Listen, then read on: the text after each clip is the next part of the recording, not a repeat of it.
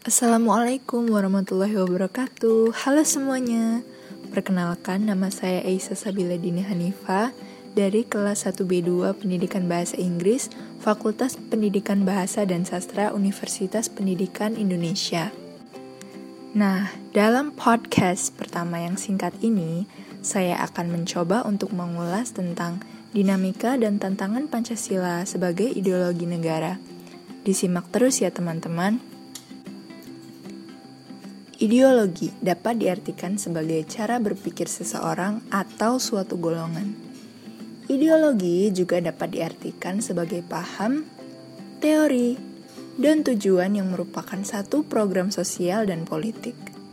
Lalu, arti Pancasila sebagai ideologi negara adalah seluruh warga negara Indonesia menjadikan Pancasila sebagai sistem dasar kenegaraan.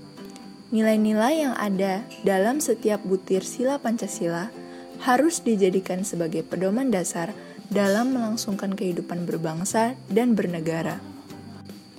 Lalu, bagaimana sih dinamika Pancasila sebagai ideologi negara?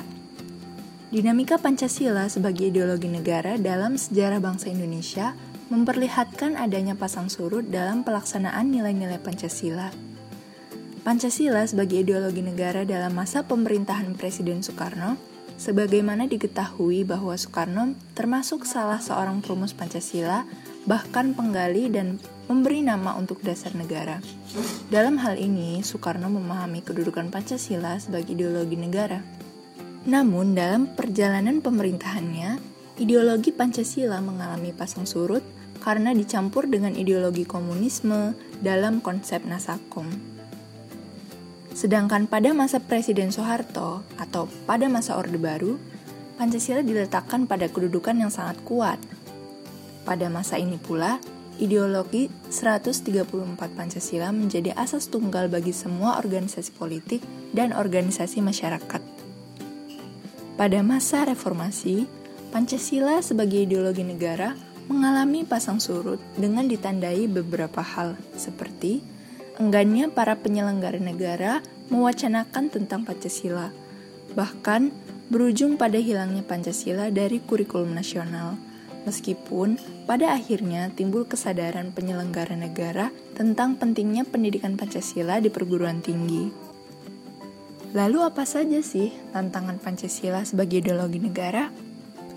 Tantangan Pancasila sebagai ideologi negara meliputi dua faktor, yaitu faktor eksternal dan faktor internal. Dalam faktor eksternal, isu kebudayaan global yang ditandai dengan masuknya berbagai ideologi asing dalam kehidupan berbangsa dan negara karena keterbukaan informasi. Adapun faktor internal meliputi hal-hal sebagai berikut.